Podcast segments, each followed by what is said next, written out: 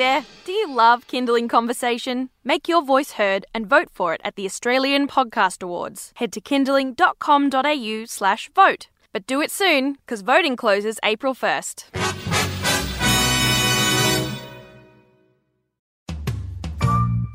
Hi, I'm Siobhan Hunt, and this is Kindling Conversation, a Kindling Kids radio podcast. Just a quick note before we get into the next episode. If you haven't already, I'd love you to rate and review Kindling Conversation wherever you get your podcasts, or if you enjoy the episode, share it with your friends. All right, thank you, and on with the show.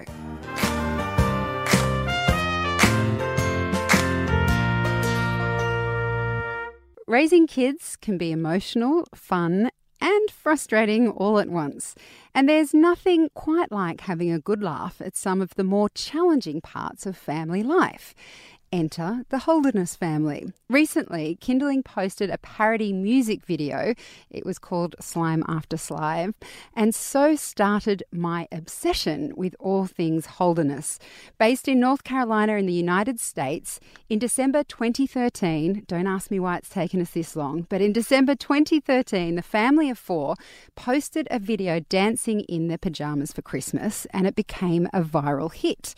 Now they have over 1 million Facebook followers, over 250,000 YouTube subscribers, and many, many music videos taking the mickey out of family life. Penn Holderness, the dad, is on the phone now. Hi, Penn. How are you? Hi, Siobhan. It is an honor to be talking to you.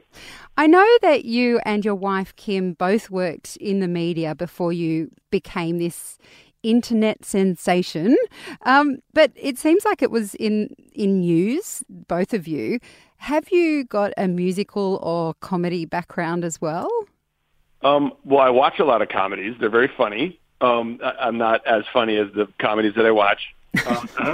So Kim's musical background is she was a competitive dancer. And I don't know if you could tell that she's very graceful and very effortless in the way that she moves. My musical background... Let's see. I was in a boys' choir in sixth grade. I was in a boys' choir. I was in the show choir in my high school before it was cool. So, like, they have Glee out now and Pitch Perfect. I was in an a cappella group before Pitch Perfect and before it was cool. And I also took piano for a couple of years, and actually discovered when I was taking piano that I have a fairly strong ear training like phenomenon where I can hear, once I learn the theory, I can hear a song and recreate it pretty quickly without really having to think about it. And I've been told that's a gift, and I'm very grateful for it now, because when you're trying to write music, you have to imagine the songs in your head. And I feel like that's happening to me, I guess, a lot of the time. But no, like if you put me in a room next to Sting, I would be shamed. Well, the other thing is the lyrics. So I know writing for TV or radio or even for the web is one thing, but your lyrics are so on the money in terms of rhythm and rhyme. And, you've written raps that fit perfectly with Eminem parodies. Where does that come from? Okay, so the first concert I went to, and I'm going to date myself here, was I went to a Run DMC, Beastie Boys, Houdini rap concert when I was in seventh grade, and it was like an hour drive. My dad drove me an hour to go watch a rap concert in seventh grade, and I went from liking, really bad '80s music, which is what most '80s music was, to just becoming obsessed with rap. I just am. I've been a rap fan for the better part of my entire life. And I think part of it is just because of the way that rap is structured. It makes sense to me more than a Grateful Dead guitar solo, and it's more appealing to me than a Grateful Dead guitar solo. Well, the themes of your videos are so on the money. It feels like it crosses all cultural boundaries to families all around the world. Can you talk to me about how you sometimes bring in your Facebook followers to contribute ideas as well as the stuff that you get from your own family? Oh, sure. Yeah. I mean, really all that we do, if someone asks me what my elevator speech is for what I do for a living, I say I watch what's going on in my house and I make it rhyme. That's the most basic way to answer what my job is. And I use whatever musical skills I've either learned or was blessed with. You know, my wife is incredibly observant, and she picks up on things that are going on. And what we do is we try to find things that are both relatable to anybody who would watch and also kind of funny and specific enough that when people watch it, they feel like we've got a security camera in their house and are spying on them. Yeah. And that's, we get that comment a lot, like, get out of my living room. Like, what, how do you know this is happening? The truth is that when you become a parent, you join a fraternity where you feel isolated and alone because of what it is to be a parent, but really there are billions of people going through the same thing. And so it was great when Facebook started their live platform and how much they really try to encourage comments and shares.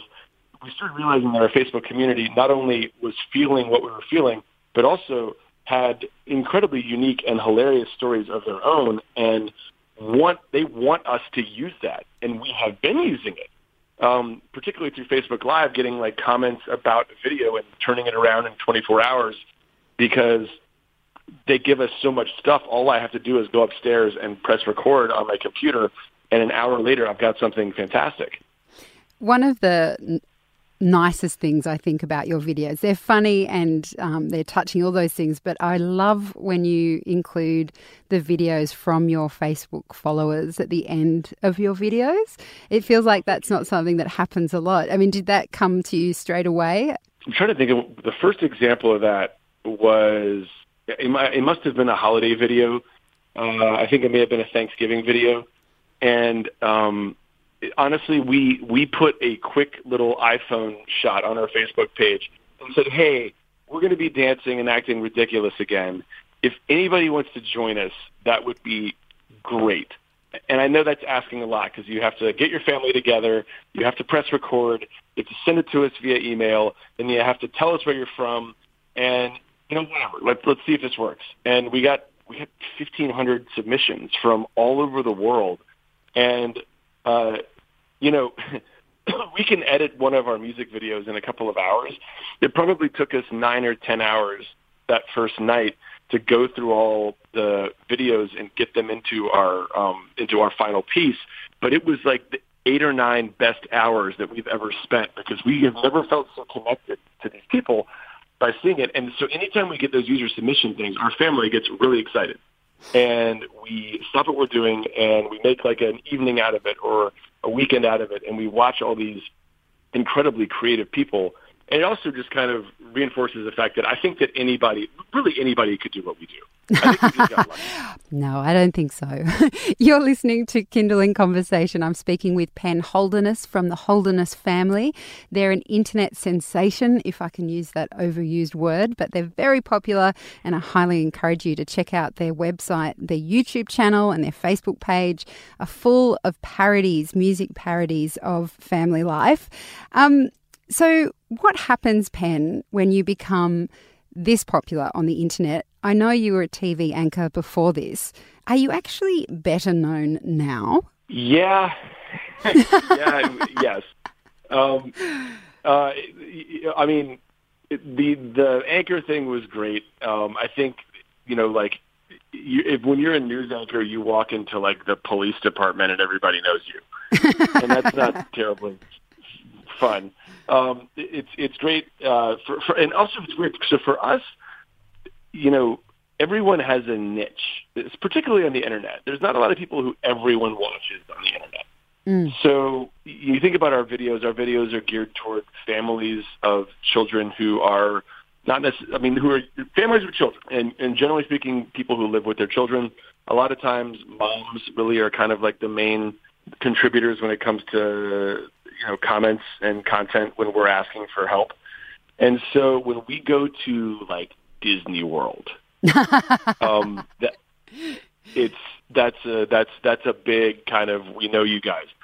When we go to family like ski resort where, you know, or go to a bowling alley or you know, a place, you know, a movie theater for Moana, the frequency kind of goes up. We could go through Manhattan Beach in LA and we'd be like ghosts in that town. No, like the super trendy hip parts of America don't really need anything to do with us. That's fine.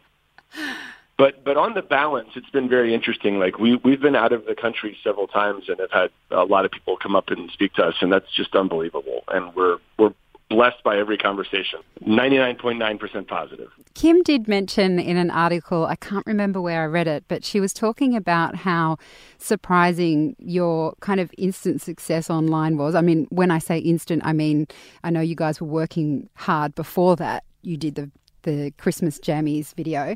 But one of the things I noticed was she was saying it was a bit unexpected in terms of how popular, how quickly it all happened, and that you were still trying to work out where your kids fit in that space because, you know, there is that question as an adult, how much do you put your kids forward on the internet, in photos on Facebook, and the kids are such a big part of the video. How have you guys managed that as a family? You know, honestly, so you mentioned 2013. I can't believe it was 5 years ago. You said 2013, and I had to look at my like calendar. I'm like, really? Has it been 5 years? I feel like it's really flown by. And I'll be honest with you, it has gotten easier, not harder. And I don't think it's because we've adjusted. I think it's because the world has adjusted. I think if you go back and think about 2013 or even 5 years ago in the world of social media and YouTube, I think like bad comments, trolls, like cyberbullying, that was more of a thing 5 years ago. It is not tolerated nearly as much now as it was 5 years ago, in my opinion. I think that the world has been very polite to us and other people like us in that they have become more accepting of creators. And creators, that's the term for just people who kind of get a camera and upload on the internet. But to answer the first part of your question, it was really scary at first. We realized, okay, we're gonna be able to make a living out of this. We have these kids; they are in this very crucial point of their lives, and the last thing that we want to do is harm them or make them feel uncomfortable. And so we had a very early rule with our videos that if they did not want to be part of it, they did not have to be part of it. If they wanted to take one of the videos down that made them feel uncomfortable, they could take the video down. They were the bosses. When it came to the production of the videos, you know, we make these kind of, they look sort of like high-end music videos. But if you look at our kids, they come in and like our work may be 12 to 15 hours and their work is going to be 12 to 15 minutes. We bring them in and we get them back out. We treat them like George Clooney. We light them with a stunt double or a broom or whatever. We focus the camera on them and they come in and they do something very quickly. And so that's the way that we are dealing with it. Now, I am still terrified that I'm going to screw up my kids. And the one really affirming thing that I've heard when I say that is that everybody else feels that way too. Yes, that's true. Well, Penn, it has been such fun speaking with you today. Thank you for chatting with us. Thank you. I'm glad. Right on. That's Penn Holderness from the Holderness family, and we will have links up online if you'd like to check out some of their videos.